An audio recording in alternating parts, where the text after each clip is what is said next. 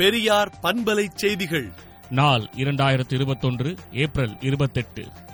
மற்ற நாடுகள் உதவி செய்ய முன்வந்தும் மத்திய அரசு அவற்றை பயன்படுத்த முன்வராதது அதிர்ச்சிக்குரியது என்றும் புதிய அரசுகள் சிந்தித்து தீர்வு காண வேண்டும் என்றும் திராவிடர் கழக தலைவர் ஆசிரியர் கி. வீரமணி அறிக்கை விடுத்துள்ளார். இந்தியாவில் காணப்படும் புதிய வகை கொரோனா வைரஸ் பதினேழு நாடுகளில் பரவியிருப்பதாக உலக சுகாதார அமைப்பு தெரிவித்துள்ளது. பாதிக்கப்பட்டுள்ள ஊழியர்களுக்கு பொருளாதார ஊக்குவிப்பு திட்டம் தொடர்பாக மத்திய மாநில அரசுகள் பரிசீலிக்க உயர்நீதிமன்றம் உத்தரவிட்டுள்ளது. நாட்டில் நிலவும் கொரோனா தொடர்பான சிக்கல்களை மௌனமாக வேடிக்கை பார்க்க முடியாது என உச்சநீதிமன்றம் மத்திய அரசுக்கு எச்சரிக்கை விடுத்துள்ளது. ஸ்டெர்லைட்டில் தயாராகும் ஆக்சிஜனை தமிழகத்தின் தேவையை நிறைவேற்றிய பிறகே மற்ற மாநிலங்களுக்கு வழங்க வேண்டும் என திமுக தலைவர் மு க ஸ்டாலின் வலியுறுத்தியுள்ளார்.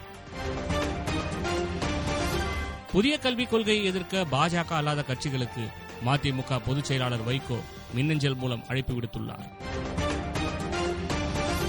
கொரோனாவுக்கு எதிரான போரில் இந்தியாவுக்கு உலக நாடுகள் உதவிக்கரம் நீட்டியுள்ளது. விடுதலை நாளேட்டை விடுதலை டாட் இன் இணையதளத்தில் படியுங்கள். பெரியார் பண்பலை செய்திகளை நாள்தோறும் உங்கள் செல்பேசியிலேயே கேட்பதற்கு எட்டு ஒன்று இரண்டு நான்கு ஒன்று ஐந்து இரண்டு இரண்டு இரண்டு இரண்டு என்ற எண்ணுக்கு பெரியார் எஃப்எம் நியூஸ் என்று வாட்ஸ்அப் மூலம் செய்தி அனுப்புங்கள்.